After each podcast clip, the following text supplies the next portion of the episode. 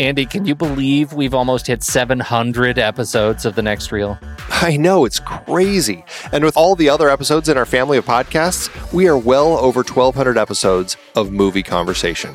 It's really pretty amazing that we've gotten to have these in depth movie chats every week for over a decade now. And we couldn't have done it without our loyal community of film fans.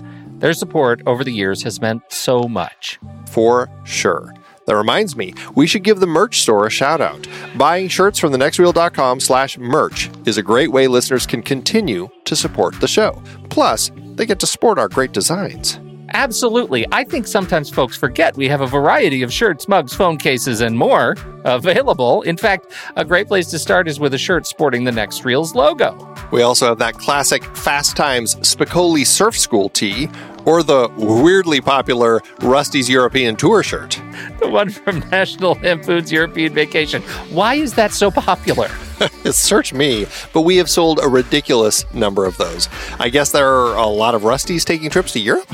We're always adding new designs based on movies we've covered, like our brand new design for a streetcar named Desire, featuring a streetcar named Desire.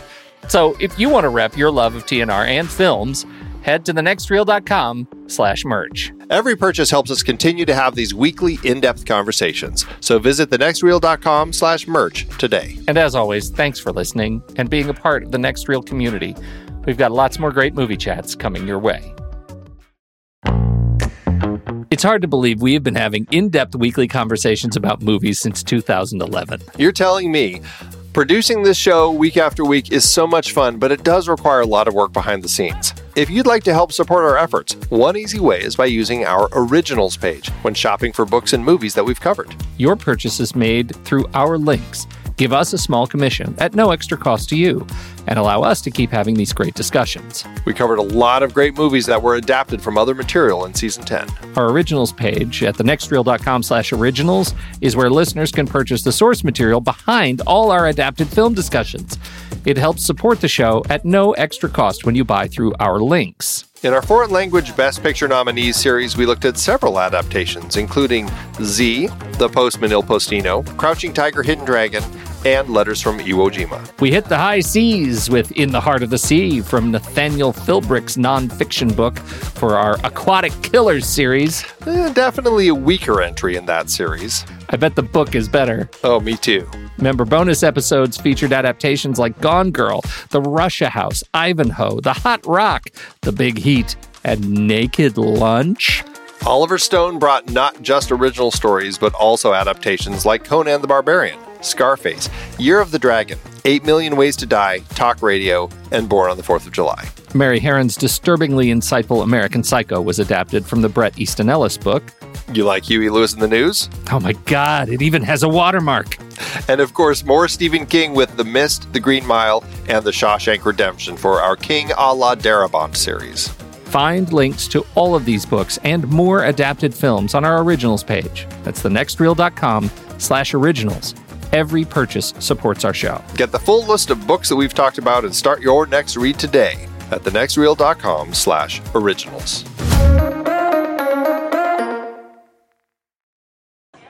Ladies and gentlemen, tonight's guest of honor is from the Empire of Japan. How would you feel if America and Japan were to enter war?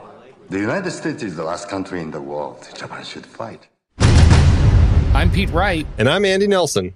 Welcome to the next reel. When the movie ends, Our conversation begins. Letters from Iwo Jima is over. It's time to empty the poop bucket. もはやこの島は孤立したも同然だ。メリケンの勉強しておられるんだよだからどうやったら打ち負かせるかも知ってんだよ地下要塞を構築する。地下に潜って徹底抗戦だ。 Okay, Andy, here we go. This is the hard part. It's always been the hard part. It will always be the hard part. Don't make it harder. How, how do you do want people to find us on the social internet? People need to go to instagram.com slash the next reel. Period. Done. Excellent. Thank you. 我々の子供が日本で一日でも長く安泰に暮らせるなら我々がこの島を守る一日には意味があるんです Letters from Iwo Jima, Andy. Letters from Iwo Jima. This is a very strange It's strange to be talking about this movie. I had never seen this movie or its progenitor, Flags of Our Fathers. And we're watching them out of order because of this dumb series that we've got. There's not really an order to them.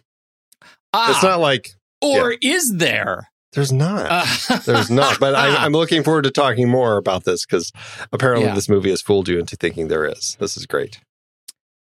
what fool? Like I'm a simpleton? like a 2006 Clint Eastwood movie is gonna hoodwink me? Fool you twice, Pete. Uh, why are we talking about Letters from Iwo Jima, Andy? We are talking about this film. This we are talking about this Clint Eastwood film because this Clint Eastwood film was filmed in the language of Japanese, and because of that, it ended up uh, landing on this list of foreign language films nominated for Best Picture. It was not an actual foreign film. So it, it because of that, it was not eligible to be nominated for best foreign language film, even though it is a foreign language film. But this is the quirks of the Oscars. A foreign language film needs to be submitted by a foreign country in order to receive the nomination. In this particular case, since it was a U.S. film, um, it, filmed in a foreign language, it lands in this category that we're talking about: foreign language films nominated for Best Picture, even though it doesn't qualify for a foreign language film Oscar. So here we are. For those who don't listen to the end of the show, I'm looking forward to Amazon reviews for this movie more than any movie we've talked about. How angry do you think there are people right now that are watching an ostensibly American Hollywood production filmed mostly in California that they still have to read? especially Clint Eastwood's uh, uh, chair on the lawn fans. Right, right. Oh, it's going to be delightful. Okay. So um, I, I do have this one big question, and it it is so the, the movie is is ostensibly uh, like thematically about the the story of mothers and fathers sending their children off to fight in a war in which they know they will never return right? That that's really what it's about. The whole it, it centers on the battle of Iwo Jima but the the sensibility of this film is is really one about family and connection and honor and uh, about you know those those we leave behind as told through these the letters that we write home when we're put in this position and what these uh, these soldiers you know carried with them and what these soldiers attempted to send home but did not. In fact that is the entire mechanic of the movie. The letters from Iwo Jima are the letters found in a canvas bag that had been buried in one of the caves in a mountainside on the island and sort of rediscovered. And and the mechanic of the movie allows us to learn of the people who wrote these letters uh, as their voices sort of you know uh, fill the the the screen over the course of um, our time with them. And and I I think the mechanic works um, uh, overall. I I wonder though uh, if if you look at this as a spiritual sequel or a partner film with Flags of Our Fathers, do you have to have seen the other one to truly get everything out of this one? Now, I, I'm already kind of spoiled because I think you are already uh, tricking me and you don't think you do. I'm glad you asked, Pete. I don't think you need to see them. In fact, I hadn't seen Flags of Our Fathers until uh, prepping for this show. I saw this film in theaters. I did not see Flags of Our Fathers in theaters back in 2006. They each stand perfectly um, on their own as a film telling a story about the Battle of Iwo Jima. One is from the side of the Americans, one is from the side of the Japanese. And they each have their own focus. This Japanese one that we're talking about really focuses, as you were saying, on the connections to the people that they've left behind, these letters that they're reading. And that's the, the central uh, theme of the story here, especially on the side that lost, right? You're really getting a, a tragic story of these soldiers who inevitably, you know, almost all of them are going to die. The American side, that story ends up focusing uh, not so much on the battle, although you do see the battle quite a bit uh, in flashbacks off and on throughout the film, but it really focuses on the three soldiers, or, you know, three of the soldiers that were in the flag raising on Iwo Jima that uh, now are dealing with the repercussions of having been in that famous photo and how that photo essentially is kind of the turning point for America in uh, finding its place in the war efforts to kind of get the money they need to kind of keep the war going, but really what that burden does to those particular soldiers. So they both have very separate stories. They both take really interesting looks at war and what it does to the actual the individuals that are fighting it but i don't think at all you need to see one and then the other you need to see uh, flags first and the second like i don't feel that's ever something that is required. I do feel if you do watch both of them, it fleshes the whole story out in a much more interesting way, but it's not necessary. So I I agree with you there. I think uh, for me I hadn't seen either of them and I was coming at it a little bit late and so I managed to watch and uh, and research uh, letters and thought, okay, well, you know, I know these are pairs. I should watch the other one too. Started watching it, and I haven't finished it yet. So all of this is to say, it's my my Letterboxd ranking stands at blank. Uh, but I found the movie was that that letters was made more interesting to me even after the first half of uh, of Flags of Our Fathers. I think we learned so much more about just the battle, right? About the experience of the fighting, and when you get to see the the sort of reverse angle shots where the um, you know the the Americans are the charging heroes and the terrified soldiers, and the Japanese are the threatening you know hidden in the hills force. Um, that makes the other side, I think, a lot more compelling and valuable because I think both of these movies are incredibly patriotic, uh, and and I I think from what I have read, the uh, the the Japanese reception of uh, Letters from Iwo Jima is one that that was uh, you know largely positive as a result of the dignity that Eastwood uh, brought to these people, as you said, the losing army, the losing force, how they lived and fought and died is not told with any syrupy American patriotism. It is told, I think, with a, a great deal of dignity toward uh, Japan and the Japanese and what they were fighting for, which largely was duty to country and family and and ideology that they had been, you know, uh, uh, enculturated with all their lives too, just like we had. And I thought it was I thought it was fascinating to look at those two uh, side by side. Um, I, I, think it's better for it, and I think the uh, the uh, letters is certainly um, it, it fills in a lot of holes that I really wanted to to know. Questions that I found myself asking while watching letters were answered later. Yeah, it's it's a fascinating look and you're right it's very um, patriotic on both sides that was something that i found really interesting and i think well i'm gonna I, I don't know like i haven't done a lot of like research on on just japanese culture and history. I i mean have loose kind of understandings from an american perspective but i don't i've never really kind of studied japanese culture or history.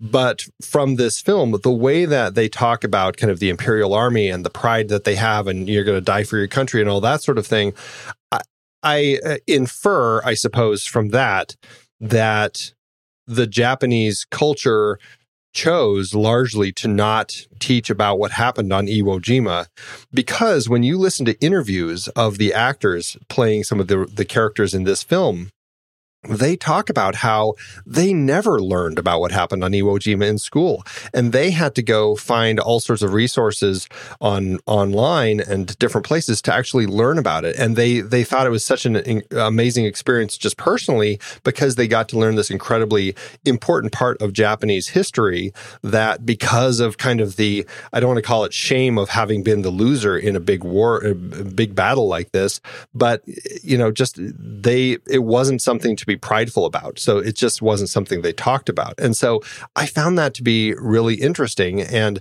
to that end, I find it to be that much more powerful that at this particular point, uh, you know, 2006, what we're like uh, 62 years later, they have uh, found a place to be at peace with that and acceptance of having lost that. And all of the like the Japanese society just really latched onto this film as uh, you know uh, a a moment of pride because of how these uh, these characters were and and the way that they acted in in a situation that was kind of you know inevitably going to be a losing battle. I mean, you know the the Mariana battle they had had been lost and all of the additional troops that they were supposed to get couldn't come because of that. All the planes had to go help somewhere else. It's just like everything just kept going wrong for for this troop here, and they did everything they could to remain patriotic to their country and stand and fight anyway. And I just find that to be a really powerful story. Okay, but let's talk a little bit about the the structure, how they built the story, because there is a it is a brief uh, introduction where we have these archaeologists who are digging and they find this canvas bag of letters, and then suddenly we're back in uh, in the mid 1940s and we are uh, on the island and they're digging, and they're just you know they're they're schleps like every other schlep in an American war movie or Australian war movie that we've watched. They're just kids. They're kids with shovels generally, and they're digging. And uh, I my question was almost immediately, did we need the the bookend of the letters and the bag. Could we have told the story even using the mechanic of the letters and the soldiers writing these letters home? Could would that have worked without the bookends in the front and the back? Because I, I kind of think it was pretty schmaltzy.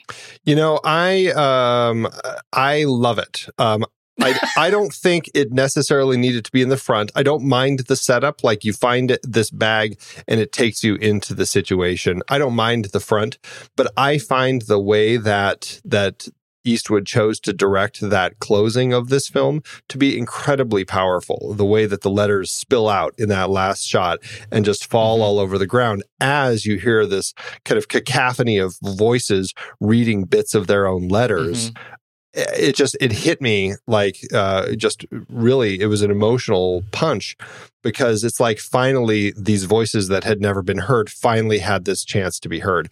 And so i found it to be really powerfully done. Um, i didn't find it schmaltzy at all. In fact the way that the emotion was dealt with in this film i found very uh, sometimes restrained but always honest. And because of that i found it a lot more powerful I, you know, okay, I'll I'll actually give you half of that. I think you're I think you're probably right, and I think that it, if, as long as you don't care, I'll go ahead and skip the opening because I think as a I don't think we need the time travel aspect. I think we get right into the story, lead us all the way through, and then flash forward. I think we've I think that's enough, and that removes the schmaltziness for me completely. Uh, and we do get a uh, letter reading like right out of the yeah. gate when we have Saigo yeah. on the beach digging, and then all of a sudden he's reading. Uh, you hear the the voiceover as he's reading the letter to Hanako back yep. home, and uh, so it sets up the letters right away. I think yeah, you could drop that opening and just leave the closing, or put the opening with the closing. I mean, I don't I don't care, but I, I but I think you set up the letters already with the story being told, and I, I just feel that it works really well throughout the rest of the film. The way that they weave in and out. Okay, so we buy that the uh, that the flashback thing. You know, I, am probably right on that.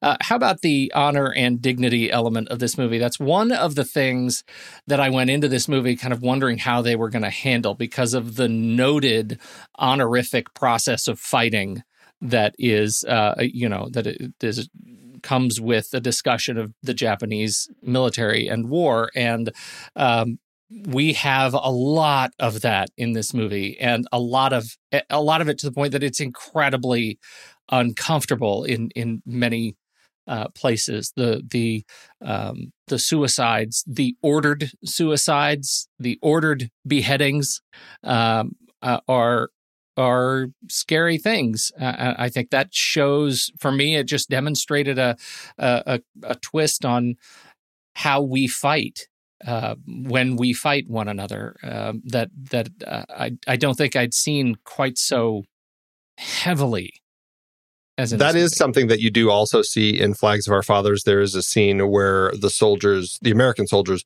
go into the tunnels and they walk into a uh, kind of a room in the caves that is full of dead bodies that had all committed suicide uh, by holding a grenade to their chest, which we which is the scene we see that's here. what we get to see here. Yeah, it is it's horrifying. I you know, I understand the whole idea of dying for your country and honor and all that sort of stuff, but I will never understand uh, this. like I don't understand this. Like I understand the whole idea of the of the kamikaze pilots, you know, dying by crashing into a, a boat and trying to take the boats down. Like that makes more sense to me than this. This is just saying, well, you know what, we got to, we're, we've lost, we've failed our, our job here. We're just to all kill ourselves. Where is the sense in that? I don't understand it. I, I guess I can understand from a perspective how, um, how they might see that this is this is required and this is what they need to do to kind of make amends for having failed.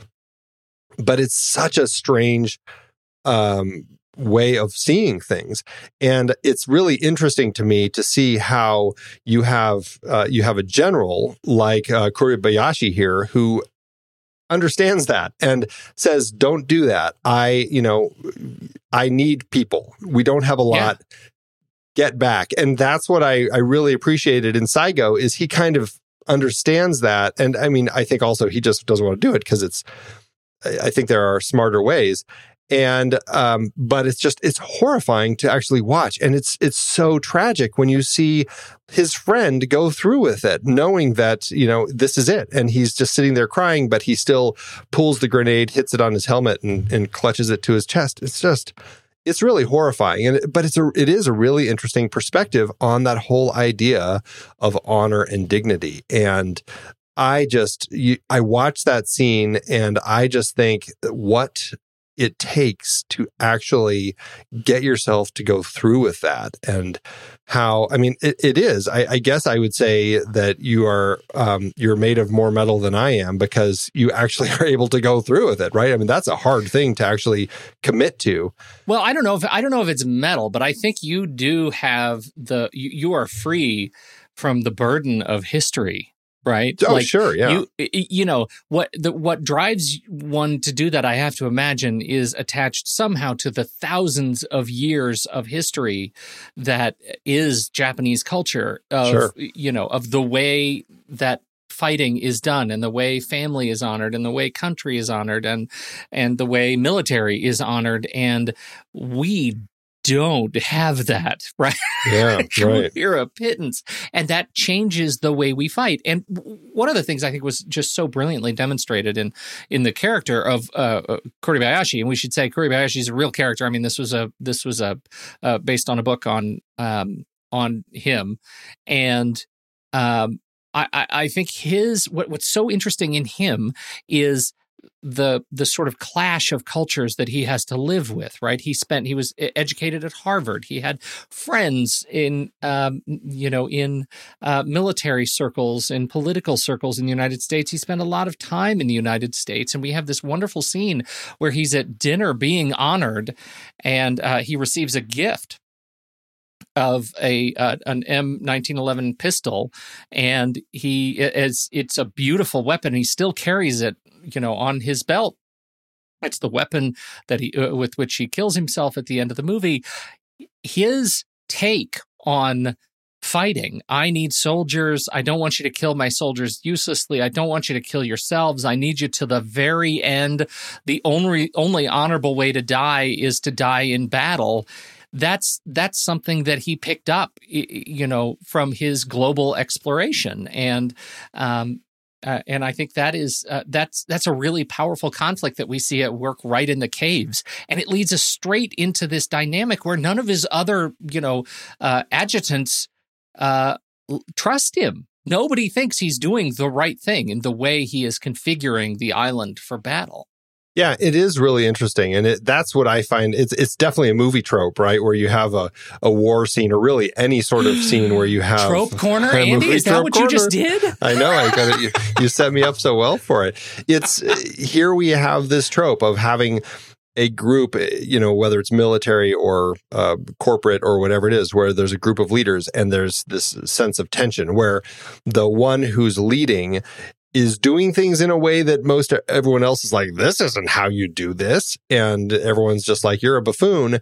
And there's this dissension in the ranks, and some of the people under that leader uh, choose to do things their own way. And I don't think that if they had all gone along with uh, Kuribayashi, that they would have won. I think it's it was kind of established early on that they just aren't going to be able to to really win because they don't have the men and the troops and the firepower and the planes. And I mean, they just don't have what they need. Uh, but I do feel like they might have been able to make a stronger stand if people had listened to him and really stuck it out and and put a solid plan in place that he was trying to move forward with. Yeah, it, it's funny too because I think Eastwood does uh, an admirable job of making it feel like the uh, you know the the troops on Iwo Jima were going to be completely outnumbered at a scale that was just massive because it kind of feels like you know uh, this is just a like crack squad of you know 100 200 guys kind of swirling around in the caves. Uh, but you know the the japanese government accounts for 10,000 lost missing soldiers that are somehow buried in Iwo Jima. It is uh, there were 12,000 Japanese soldiers on the island defending the island at the time. And um, and and so they were completely overwhelmed, but it wasn't as if they they didn't they they didn't have infrastructure. They couldn't put up a fight. And i think that's what they they actually demonstrate quite well but also it still seems like 50 guys kind of did all the work it i mean both films kind of feel that way i mean but that's yeah right that's the nature of these three, war those, yeah those three guys ran like 900 ships exactly that's kind of the nature of war films i mean you're following a few but obviously and and yeah. it also in context of what we're watching here, uh, it feels like it's kind of a fairly quick battle, but I mean, it goes on for well over a month. It's like six weeks yeah. that this battle actually rages on. And so uh, you, you do and, kind and of. that comes clear when he says, you know, yeah, I haven't eaten, I haven't yeah. had water now in six days. Like, right. then and, you know things are going south. Please dig up some worms. Right. His right. Exactly. Yeah. His commanding officer says, "Go get some worms." That yeah. that really sets that up for okay. They've been here for a little bit of time if they're eating yeah, but, worms.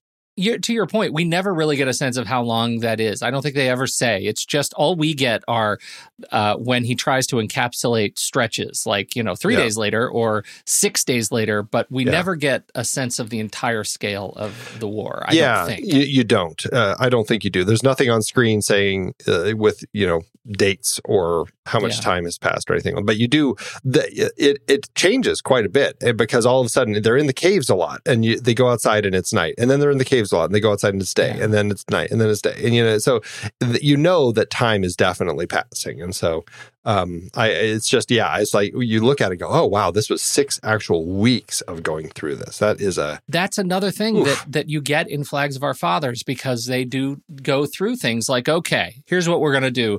We've got ten sustained continuous days of air bombardment.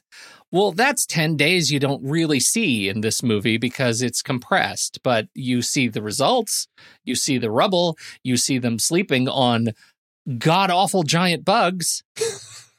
that is a one big cave centipede. Ugh. It's like prehistoric. That's nobody you, cares enough about that centipede. Oh well, uh, yeah, yeah.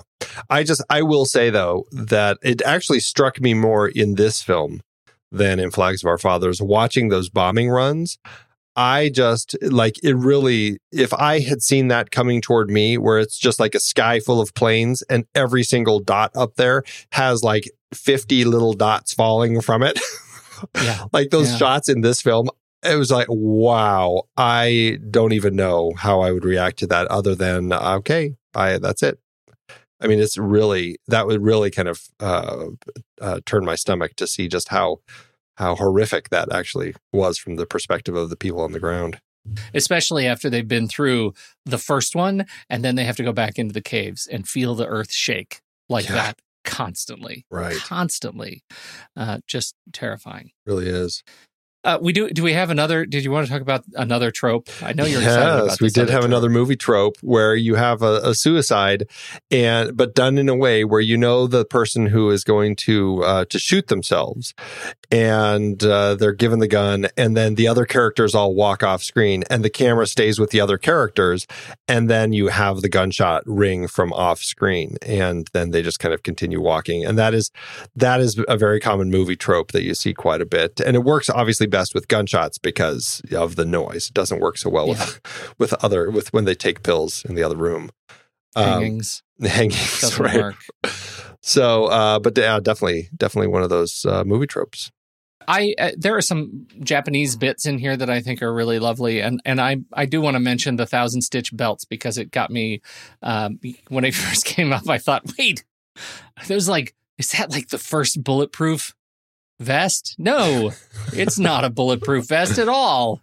They were very proud of them, uh, and they're actually quite lovely. It's called a senninbari, uh, and it is a, a it's worn by uh, usually by a man's or it's it's worn by uh, the the man made by the mother, sister, or wife, uh, and it is um, well the the way Wikipedia talks about it. It is made by the mother, sister, or wife who would stand near their local temple, train station, or department store and ask any female fat passerby to sew in a French knot stitch. During the most hectic days of the war, in order to meet demand, women's patriotic organizations would gather to make senninbari en masse. These were placed in imonbukuro, or comfort bags, and sent overseas to soldiers. And uh, they were they are lovely, uh, sort of uh, Good luck charms. vestments of good luck. Yeah. and they are really uh, it was really great, and they make kind of a lovely deal out of them in this movie. When you watch all the the soldiers that we see as they get ready for battle, they strap them on around their waists, and and uh, it's quite lovely.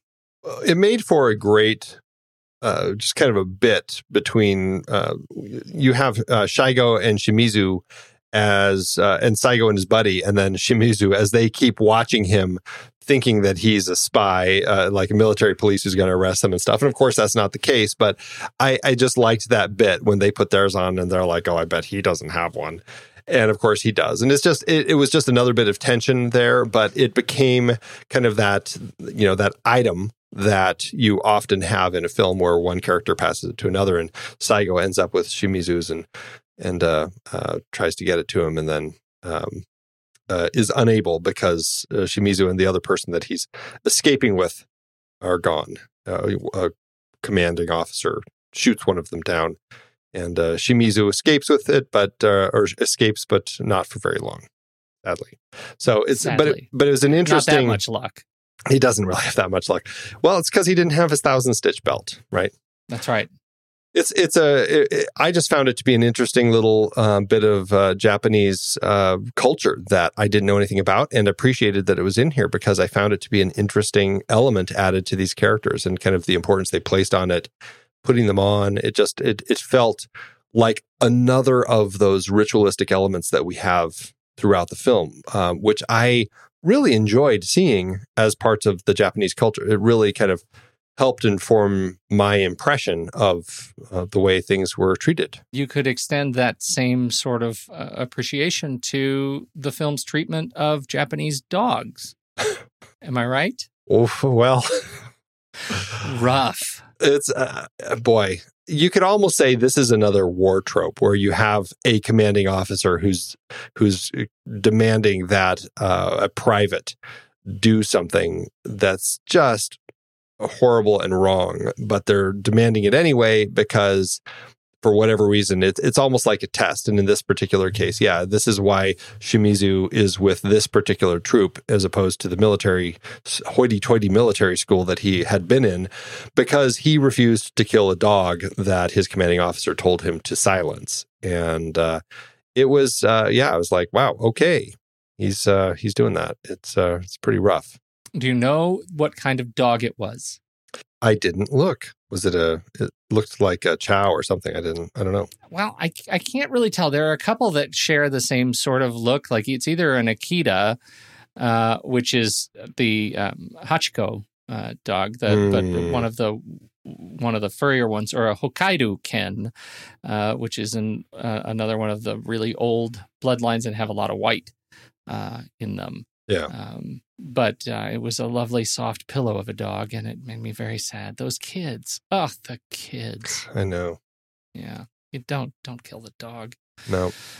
Um, okay, this is a, a bit that I actually feel like you're holding back on me because I haven't finished the movie. I'm not 100% sure where the crossovers lie and and how intentional they were because I know you know when we talk about getting the film made this was not uh, this was not originally conceived as oh i'm going to make one giant sort of lord of the rings or matrix style back to back crossover movie and yet there is crossover There is. I uh, but you're right. The way that Eastwood he it sounded like he kind of came up with the idea of doing this with Steven Spielberg. They were chatting. Steven Spielberg is one of the producers on this because DreamWorks Pictures um, had been uh, a co-producer on this.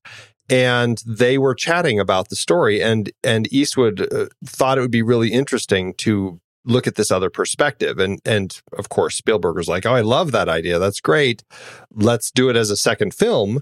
and they were like well oh, okay let's do it and uh, because of the the way that it they decided upon it they already pretty much had flags of our fathers in motion and so in the process of kind of getting that ready and shooting and everything um, then they had letters from iwo jima ready and they basically went from filming flags of our fathers into filming letters from iwo jima but they didn't have the forethought and the planning to actually build all of that in place um, to kind of have a, a fuller crossover.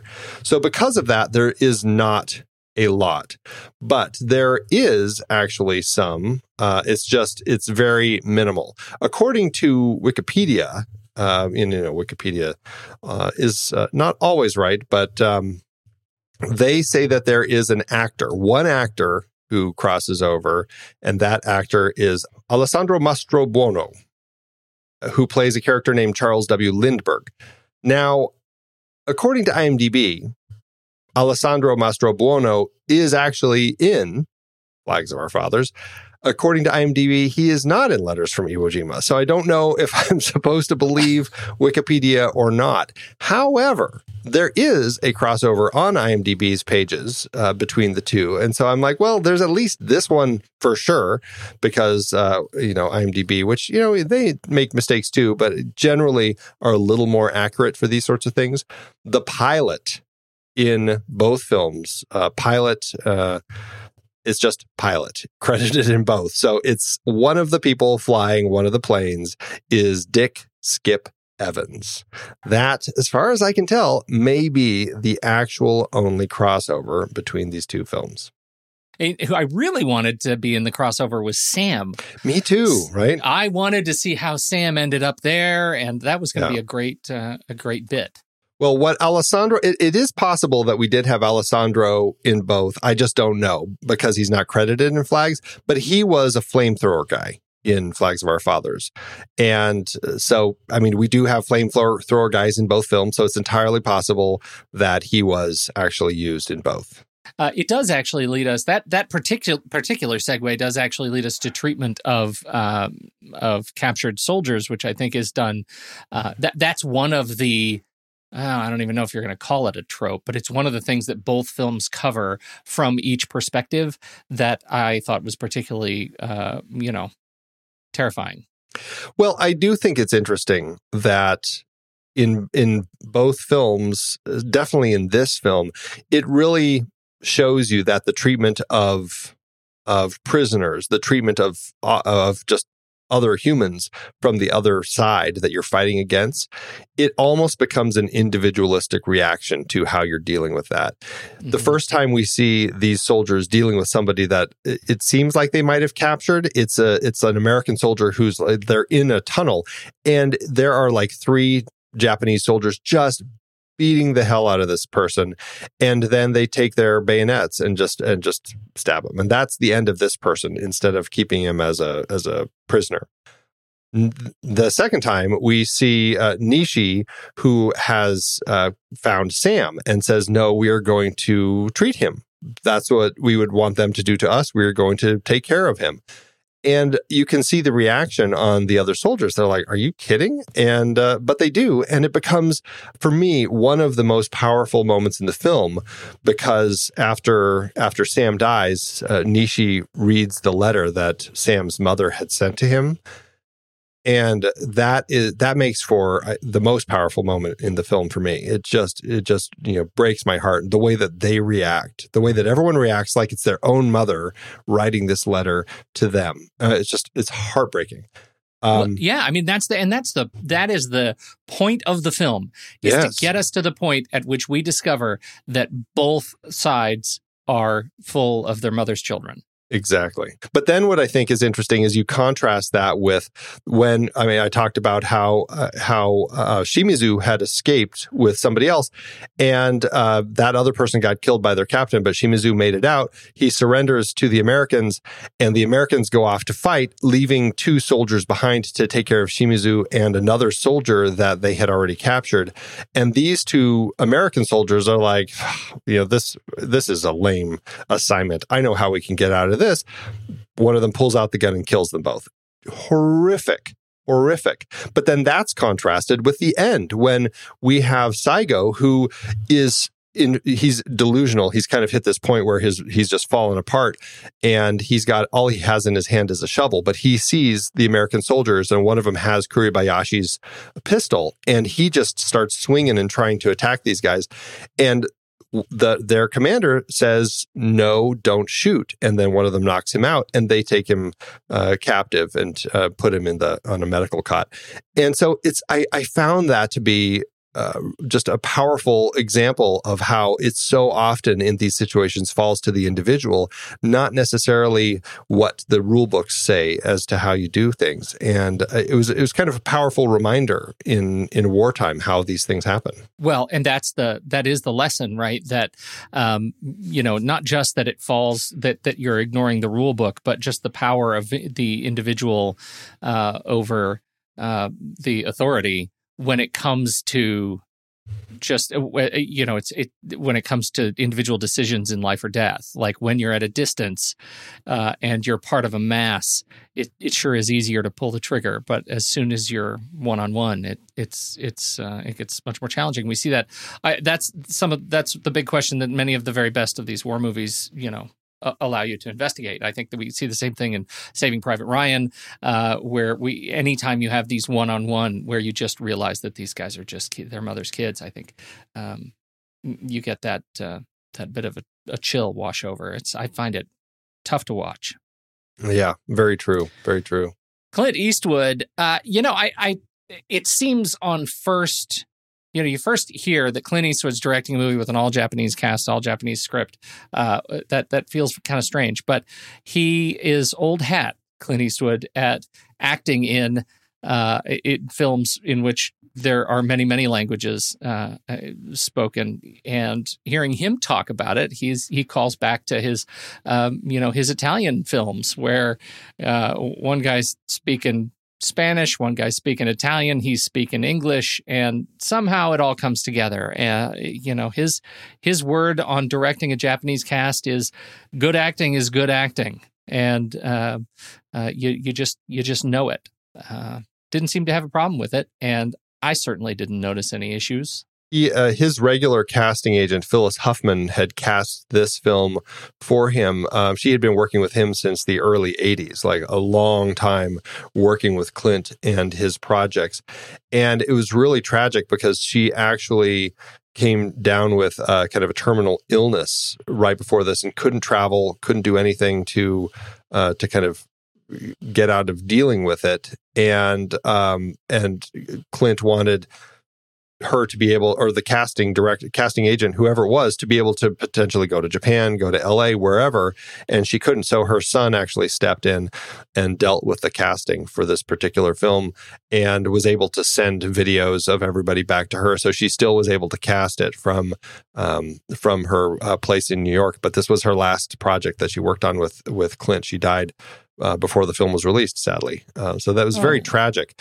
But I think you know they they found a Japanese casting associate also who was able to really make sure that she knew the difference between Japanese, Japanese, you know, Japanese American, Japanese, uh, as as far as the the sound of the language, and made sure she cast the right people and put all the the the people together. And they found some incredible actors for this. And what i found interesting in, in listening to joel cox who is another eastwood regular uh, as far as his editor goes joel cox said when he was editing this he just uh, he edited it. He he only reads the script once and then he just edits from there. And i mean obviously every every clip that comes in has kind of its scene number and all of that. So uh, he and his assistants were able to put together an assembly edit of the entire film with no script, no translations or anything, just speaking in Japanese, just by hearing what they were saying, the reactions that they had, the looks on their faces. They cut the whole thing together and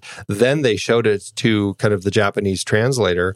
And they only had to change like four things that they had kind of messed up on as far as um, language. And I think that's an amazing example of exactly what Clint Eastwood say, was saying about good acting is good acting. I think you can see that in a story. You don't necessarily have to understand the language. It's there, right? It's just that's just another part of it. I found that to be really insightful as far as how Clint and his team approach this. Absolutely, and and this comes from a script by uh, Iris uh, Yamashita, who uh, was a uh, she's a technologist uh, first and foremost, but her love is uh, apparently uh, creative writing, according to her bio. Uh, she's only got one uh, big screenplay uh, to her credit, and it's this one. Actually, as I understand it, Eastwood found the story of you know our fair general here and hired her to come on and do the research and and uh, uh, you know figure out if this is a story worth telling. And as they're getting ready for Flags of Our Father, she shows up with a script and. Uh, he says, This is a great story. Let's start thinking about, you know, I'm already down the road on this other thing. Let's start thinking about it. But it uh, allowed him to start seeing these as kind of a pair of of films, thanks to uh, uh, thanks to Iris's early work. Yeah, she had been brought in by Paul Haggis, who was the screenwriter on Flags of Our Fathers and Million Dollar Baby. Before that, he'd worked with uh, with Clint uh, a number of times, and um, and when Clint was like started kind of exploring this book. Paul found Iris, I think, through his agent, was looking for somebody who spoke Japanese and or at least understood it a little bit and the culture, and found her. Even though uh, uh, they have the same agent, and even though she's a Japanese American, she has Japanese parents and definitely understood the culture and everything but uh, didn't understand Japanese, or she says she understands it at like a third grade level. So she actually wrote the script in English, and then it had to get translated. And uh, and even then, actors like Ken Watanabe would go through and they're like, well, what, I, you know, maybe we say it like this. And they kind of helped massage it and everything.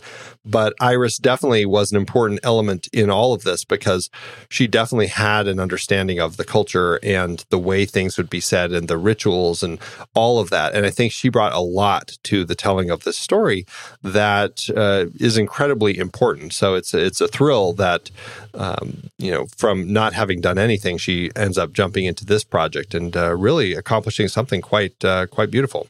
Yeah, as I understand it, this uh, interview I was watching with Clint, where he was talking about working with her and how she she comes to him with this body of research that she's done. He said, like this was this was clear very early that she found a real passion in this story and that she brought every bit of the heart to uh, to telling you know the story of General you know Kuribayashi yeah. in the mountain, um, which I think is um, it, it shows. Absolutely, it really does, and I think it it hit a personal spot for her also because her. Mm. I think she talked about how her mom had been in Tokyo at the time um, with uh, a lot of the bombings there, and uh, you know the the massive fires in Tokyo, and her family had to be uh, evacuated and everything at the exact yeah. time that this was happening, and so she found that connection to be powerful because you know all of these different Japanese people were dealing with a lot of uh, personal issues at the time that were under the umbrella of this enormous war. And so it it just had this personal connection for her, which I found to be uh, interesting. Uh, you want to do a quick run to the rest of the cast? Uh, who stands out for you? Well, obviously, uh, Ken Watanabe is just fantastic.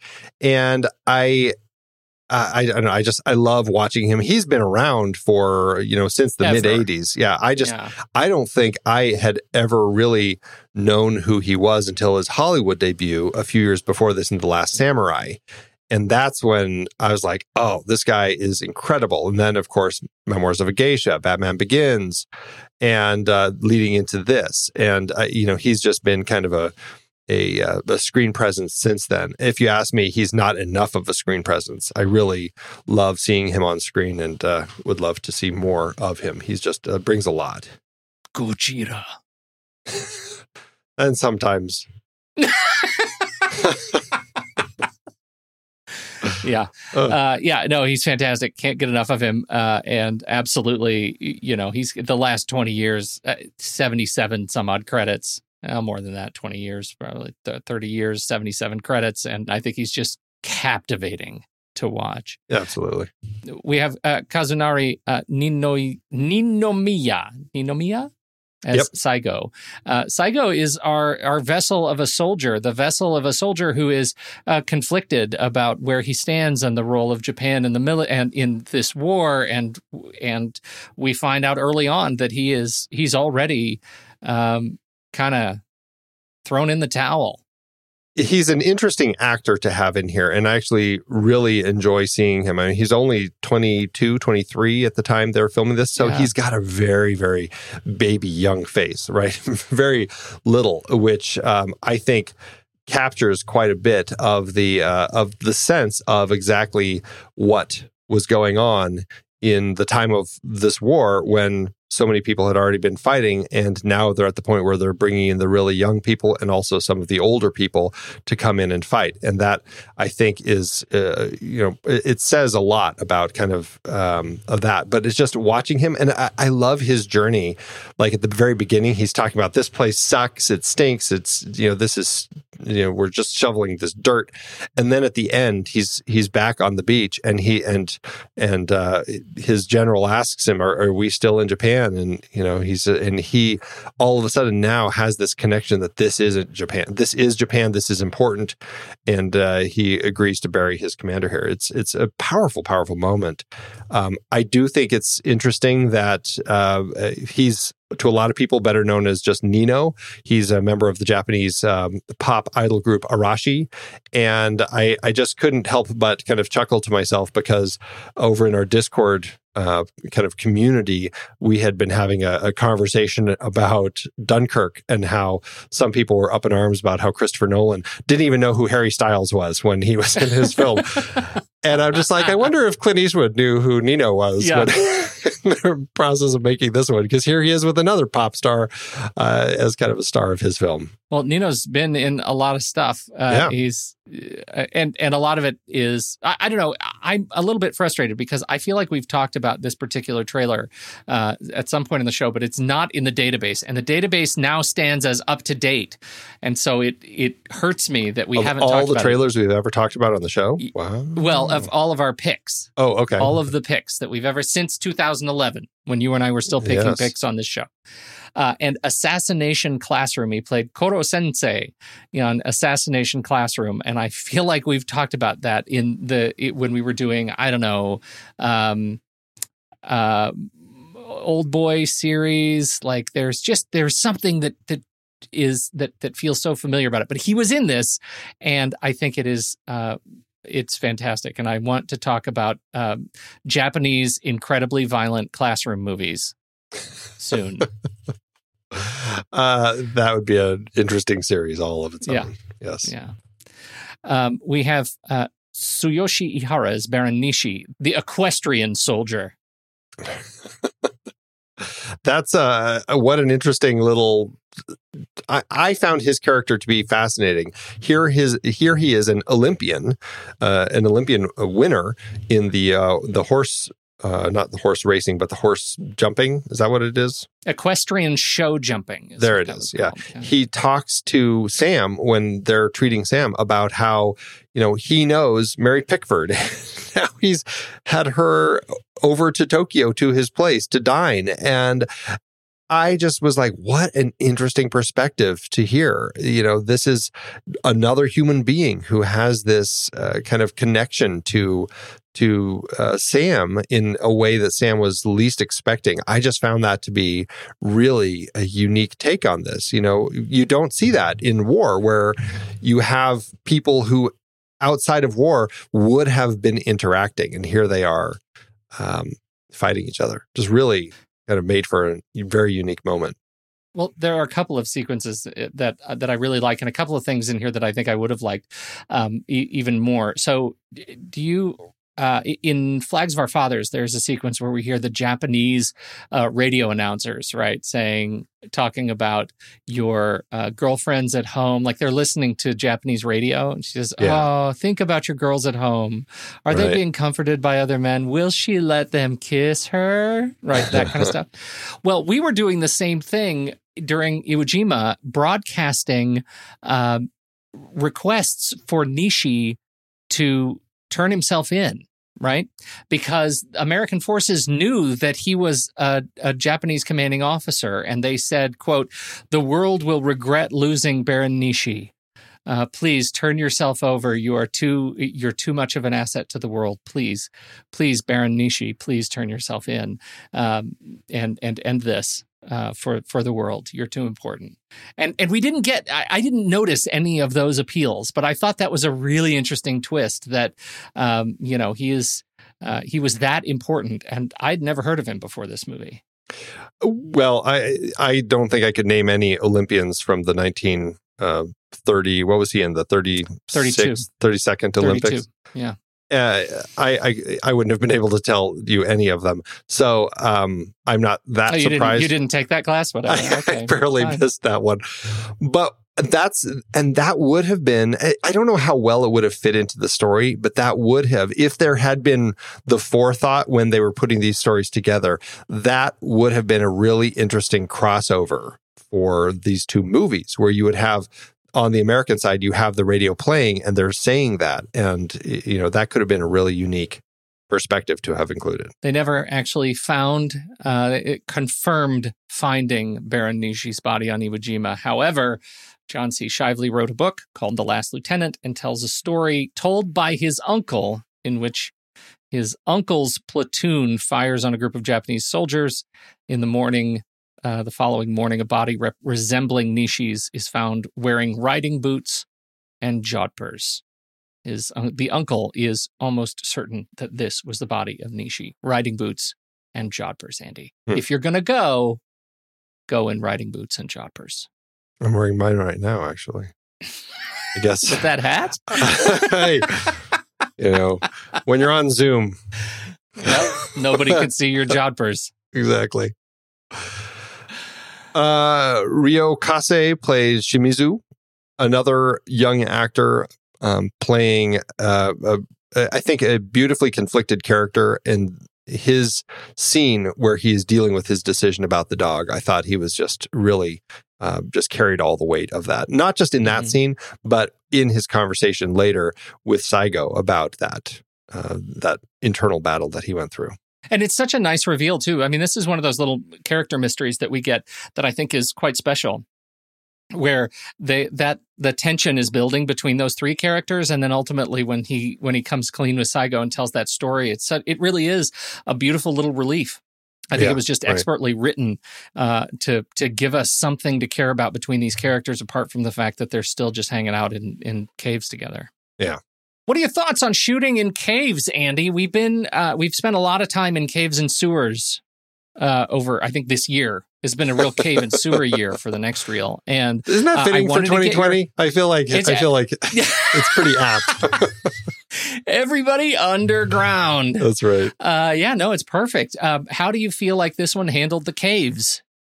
I thought uh, they actually lit it really well. I, I mean, I think that between the production design, uh, uh, Henry Bumstead, who is just kind of, I mean, his final film, classic production designer with James uh, Murakami as the art director, and then Tom Stern's camera, they they created a beautiful, like really, I, I, guess I'll call it a beautiful underground world that fits really well in context of this. I mean, it definitely feels like built caves. It's not like we're spelunking in the descent or something like that. It, it has yeah. a carved out sort of feel. And I think that it works very well in context of the story. And I think pair that with the color treatment of the film where everything has this muted, uh, gritty tone. I, I just feel like it's just impeccably put together. I really enjoy uh, the there is a lot of sepia. There's a lot of sepia, and I go back and forth between feeling: is it just washed out, or does it look antique? Right? Is it? Are they? What are they going for? I think ultimately it works, but my eyeballs had a hard time kind of adjusting to it. I think to your point about uh, about the uh, you know having it feel sort of setted um, it I, I, think it does. This goes to you know shooting most of it in California. Um, you know, you do get a lot of uh, a lot of up angles on rises where they're just coming over and they're backlit. You know, these soldiers coming over the hill that is so clearly you know on a set. But uh, I didn't find it distracting at all in the context of this. I think it was intercut with some great effects work, some great sort of um, you know the the big sweeping um, you know Iwo Jima Island landscape work work. The all of the ships and guns coming in from the beach, I thought were really great. Um, so I didn't I didn't find any of the more intimate stuff um, distracting at all. I think they did a fantastic job.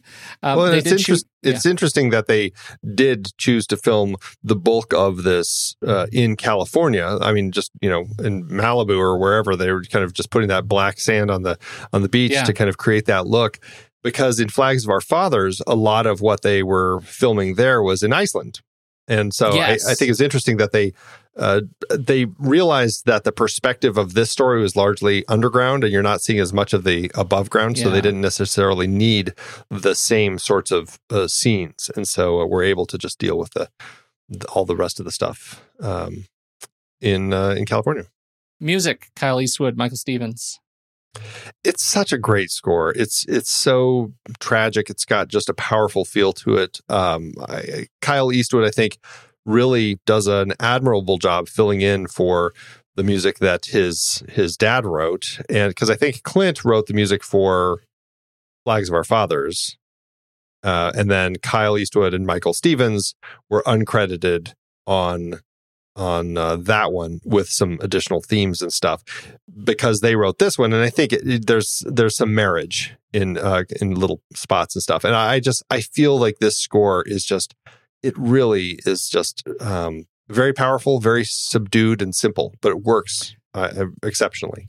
It's a weirdly uh, hybrid score. A lot of it is done, you know, leads into it this sort of traditional Japanese mode pentatonic scale, right? That that you you have you kind of hear if you just sat down at a piano and played the black keys, right? and so um, this and then it'll incorporate these more sort of western tones throughout as they as they sort of grow the themes. And i think it's it's quite lovely. I found it a little bit distracting as a result because my ear couldn't quite adjust to the things that they were doing when they were bringing in more the western tones to the to mm. the japanese um, scale. But um, it is inventive if nothing else. It is a, a really inventive and lovely haunting score I, I think so. It's for me, it's more of a catchy score. Catchy. I don't know if that's the right word. I don't score, think it is. right, but I, I will say uh, catching. It like it, it's something that caught me more, caught my attention more. Yeah, it has than, like stopping power, right? Yeah, exactly. Than, for example, the score for Babel, which uh, won for the Oscar this particular year for best score, which is very. I mean, it's an interesting score, but it's not one that I that for me doesn't have staying power. I'd rather put this one on than that. Well, you start talking about awards, Andy. Do we need to go into award season? I, I guess we should. I guess I was setting myself up without that even realizing. That was a great, it. great self segue. That was nice. Thanks. Glad I showed up.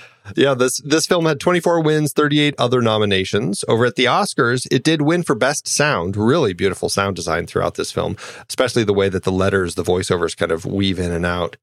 This is why it is in this particular series because it was nominated for best picture. Of course, it did not win. The film that won was The Departed. Um, it also lost Martin Scorsese for best direction. This was Scorsese's chance to finally tie with 3 6 Mafia.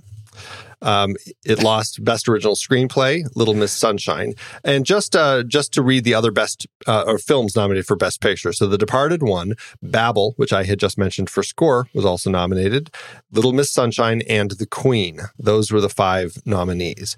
Now I had mentioned how it couldn't be nominated for Best Foreign Language Film because it was produced by a U.S. company. But the other nominees for that, just so you know, are The Lives of Others, which won, After the Wedding, which is a fantastic film, Days of Glory, which was okay, Pan's Labyrinth, which is a really creative film, and Water, which is uh, also a great film. Some some strong contenders there for me. Li- the Lives of Others by far is the best picture of that uh, group. It's an amazing, amazing film. I would almost say that that could be up here in the best picture category because it's such a strong, strong film. Would I kick Letters from Iwo Jima out? I don't know. I might kick Babel out. Uh, I'd be okay with that. I think Babel's an interesting film, but it's it just has not had staying power at all for me. So uh, those are the Oscars. I think Lives AFI- of Others is, uh, was a lock. I'm that would Oh. I think it would be crazy to yeah yeah, Uh, such a great film. such I- a you know, great film. This now that we're talking about this series, this is just a side note. Now that especially Parasite has won Best Picture, I'm really curious to see when is the the next big step is going to be when two foreign language films get nominated for Best Picture. That will be the next step, right?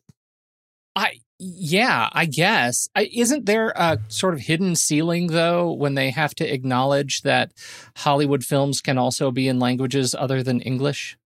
Well, I yeah, I I, I don't know what these ceilings are. I think that they're making new ceilings all the time. I think they are manufacturing sets. All they are in is the ceiling business.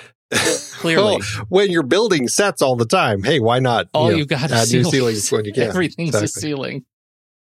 I am Uh, I am uh, begrudgingly with you on Babel though because I I just feel like uh, uh, what an incredible like just watching Brad Pitt and Cate Blanchett and Bernal Gael, uh, Gael yeah, Garcia Bernal, such yeah. a such an incredible cast but I'm I think I might kick that out too. All right. I mean, it was really interesting at the time, but it just like I just it just didn't stick with me. So Yeah. um, at the AFI Awards, it, this did win Movie of the Year, and I thought this was interesting. They had a little write up for it. Letters from Iwo Jima is a masterpiece of, a, of an American film. Clint Eastwood continues to set the standard, telling stories of uncommon sensitivity on a canvas so grand and glorious that his place in America's cultural legacy seems to have no bounds. Letters from Iwo Jima is a complex examination of duty to one's country, the enemy's country. By presenting the Japanese perspective, the film projects points of view through a prism, reminding us of our common humanity and inspiring us to rise above the past and look forward to a brighter, better future. I thought that was a nice little write up that they did. that is a lovely little write up.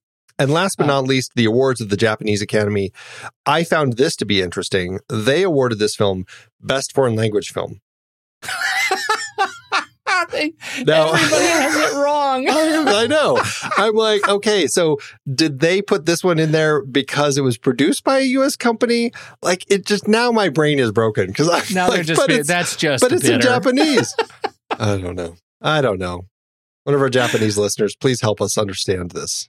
Uh, That's a riot. if you have any better understanding of your academy than we do of ours. Clearly, everybody's in the ceiling business. How to do at the box office? Well, Eastwood has always been known for his tight budgets and quick schedules, and with two films shot back to back, that certainly helped keep the cost down. This film cost 19 million or 24.1 million in today's dollars. Because Flags of Our Fathers had been a box office flop, though, Paramount sold the domestic distribution rights to this film to Warner Brothers, which had always been good to Eastwood. The film released December 6th, 2006 in Japan and was a huge success, holding the number one spot at the box office for five weeks.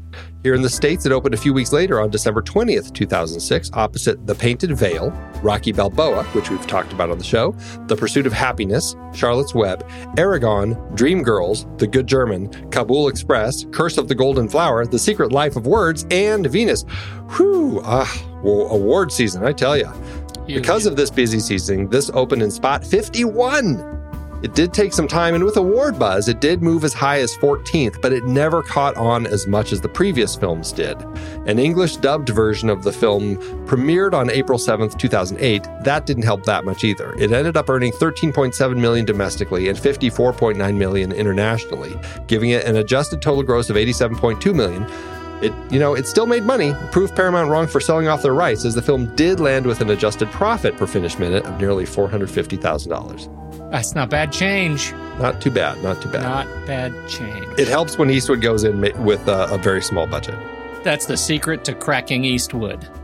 Not a lot of money. exactly. Uh, it was it was great to watch. I'm so glad to have it in the collection. And now I got to go finish Flags of Our Fathers. That is the first thing I'm going to do tonight. I need to have the whole pair. Yes, you do. Before I get there, let's take it to the mat. Let's do it. Head over to flickchart.com slash the next reel. You'll see all the movies we've talked about on this show. If you swipe over in your show notes, tap the word Flickchart, and it should take you right over to the Flickchart database to this movie where you can add it to your list and see how it stands up to ours. First up, letters from Iwo Jima or the Birdcage. Letters, from Iwo Jima. Yeah. Yep. Letters from Iwo Jima or Timecrimes. Oh dear. I have Probably Time, time, Crimes. crimes. Yeah. yeah. Letters from Iwo Jima or Night of the Living Dead. Night of the Living Dead. Night of the Living Dead. Letters from Iwo Jima or In the Mood for Love. In the mood for love. In the Mood for Love. Letters from Iwo Jima or Sweeney Todd, the Demon Barber of Fleet Street. Give me the sween. Sweeney Todd, indeed. Letters from Iwo Jima or Lethal Weapon. Lethal weapon. Uh, yeah, Lethal Weapon. Letters from Iwo Jima or Life of the Party. oh, I love the anachronistic options sometimes paired in Flickchart. I know. I know. You know, it's my Uh, guilty pleasure. I got to go with Life of the Party here. You're going with Life of the Party? I totally am. I'm gonna let you. Uh, I'm gonna let you go with Life of the Party, but I am gonna take you to the mat on this on principle. For those who think you are a fool, Prob- Probably. I shall be the Andy is a fool uh, Yes. the, uh, vote. Here we go. Please do. All right. One, two, two, three. three. rock. Scissors. Letters from Iwo Jima wins. Letters from Iwo Jima or Goodbye, Mr. Chips. Letters from Iwo Jima. Letters from Iwo Jima. Letters from Iwo Jima or the Thomas Crown Affair, 1968. I think maybe Letters from Iwo Jima. Uh boy, I am. Uh, I, I mean, I really enjoy Thomas Crown Affair. Um, I almost want to say that just because I enjoy the film more. Um, for different reasons, though. You know. Um, so let's take it to the mat and see what happens. No. Okay. All right, here we go. Mhm. One, two, two, three. three, Paper. scissors. I'm in a, a real it. stretch. Yeah, I know. That's okay. That's okay. It landed in spot 228 on our chart, 228 out of 467, which puts it, uh, in, you know, not super high. It's a 51%. I, uh, I would say that it deserves to be higher. It's just, uh, as we say, we've talked about a lot of good movies on this We've show. talked about a lot of good movies, but uh, you know, I it was it was hard to to rank on my list too. I found myself getting really upset and ranking it a couple of times. I don't know, is that a cheat? Because it couldn't No. I couldn't get it to land kind of in a place where I felt it was even though it was hitting it was hitting movies that I know I need to re-rank. Um so it, it did okay. How did it do on your personal list? It did pretty well for itself. I re ranked it after watching it because I, I really just found a lot more connection this time. It was ranked a little lower, but it landed in spot 478 out of 4460, which is an 89%, pretty high on my chart. Yeah, that's pretty good. Mine hit 408 out of 1464, which is a 72%. If I'm to go by the algorithm uh, over at letterboxd.com slash the next reel, this should be a three and a half star movie uh, over there. That feels low to me, given the conversation we just had. I like the movie more than that. Yeah, absolutely. I don't. I don't know. Is it a is it a five star movie for you? It's feeling like a four four and a half for me. It's it, you know I there's something keeping it back from five stars for me. I don't know exactly what it is, um, I, but four and a half absolutely. I, I really feel incredibly strong about just the power this film has, and like I said, just I mean that scene with them reading that letter from Sam's mom. I mean it just broke my heart. So yeah, four and a half. I'm going to give it four and And a half. That half, heart. I'm going to cleave that half star, and it's going to be the schmaltz half star. which which I didn't even find. So it's weird that I'm not calling it a five star film believe you didn't see because it really It's on the feels like it should be a five star film for me. I really just Yeah. it, it's it hit me in uh, all the right ways. So um, I don't know, four and a half though. All right, four and a half with a heart. There we go. Letters from Iwo Jima is done. We got to be nearing the end of this series, man. What's next? We are slowly but surely. We're getting into the the 2020 teens, Pete. We are going to be talking about Michael Haneke's 2012 uh, heavy drama Amour. Okay, I look forward to that. That'll be great. It's- it is the You've return. really set it up well. That's right. It is the return to the series of Jean-Louis Trintignant, Oh, thank goodness. which I uh, am proud to be able to say now, thanks to you. Oh, this is going to be delightful. It should be fun. When the movie ends, Our conversation begins.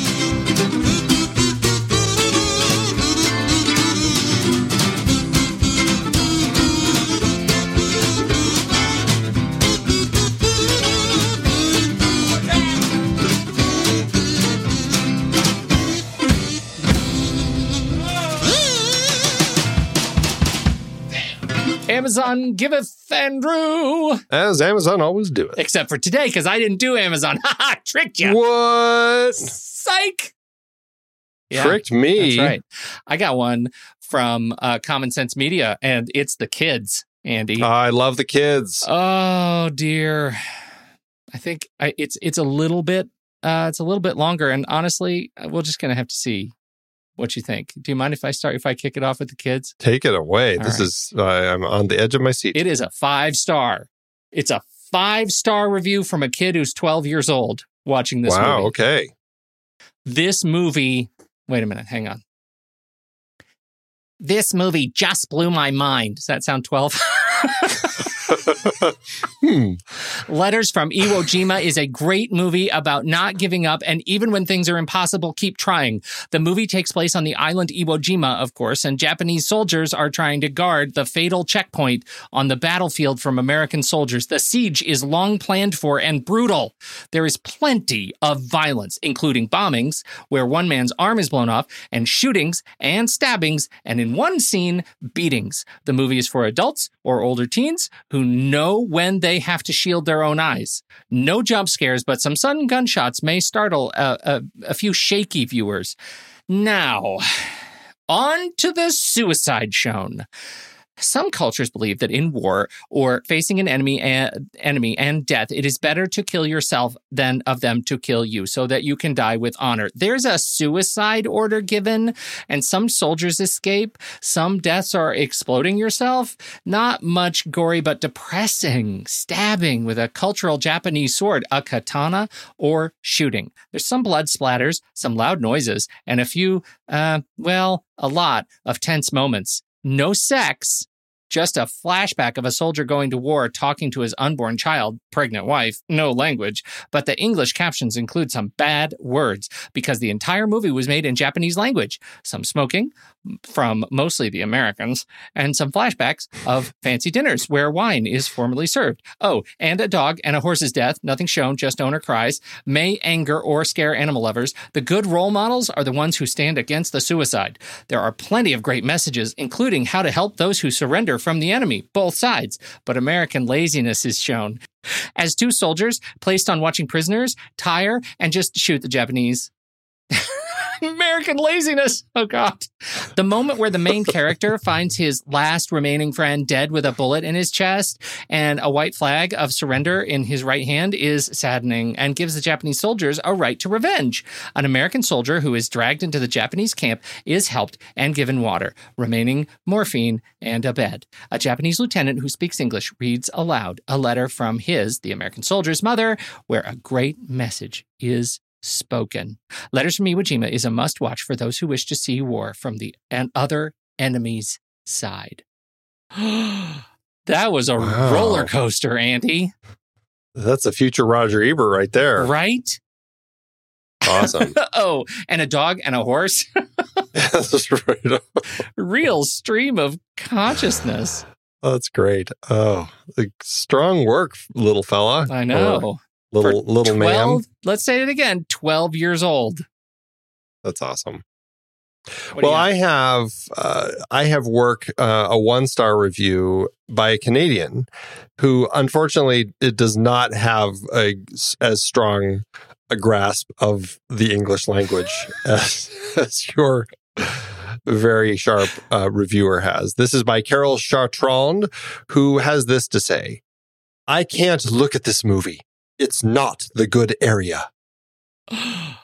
oh, Area we. Not Yes, the this movie good apparently is not the good area. area. Not for Carol. back it up, Toronto. Oh, just just kidding. Some of my favorite people are Canadians. Thanks, Amazon. I've been podcasting since 2006. In that time, I've tried countless hosting platforms, but in August 2022, we switched to Transistor to power all of our shows here at True Story FM, and it's been a game changer. I love the Transistor allows unlimited podcasts and storage without extra charges. We can publish so much content, and we do. If you want to start up a podcast, do yourself a favor and host your show on Transistor. With their one click publishing, you can get your new show onto all the major podcast directories effortlessly. And their website builder lets you quickly build custom sites for each show. The detailed analytics are invaluable too. You can access all kinds of listener data anytime. Oh, and the versatile players allow you to embed episodes anywhere to reach new listeners. Plus, the team behind Transistor is super responsive and keeps making the platform even better. After using countless hosting services over 15 plus years, Transistor has been hands down the best podcast partner for us. If you want a hosting platform to take all the worry out of getting your podcast out into the world, go to thenextreel.com slash transistor and check it out. Support our show and support your own show by going to thenextreel.com slash transistor. Start growing your podcast today.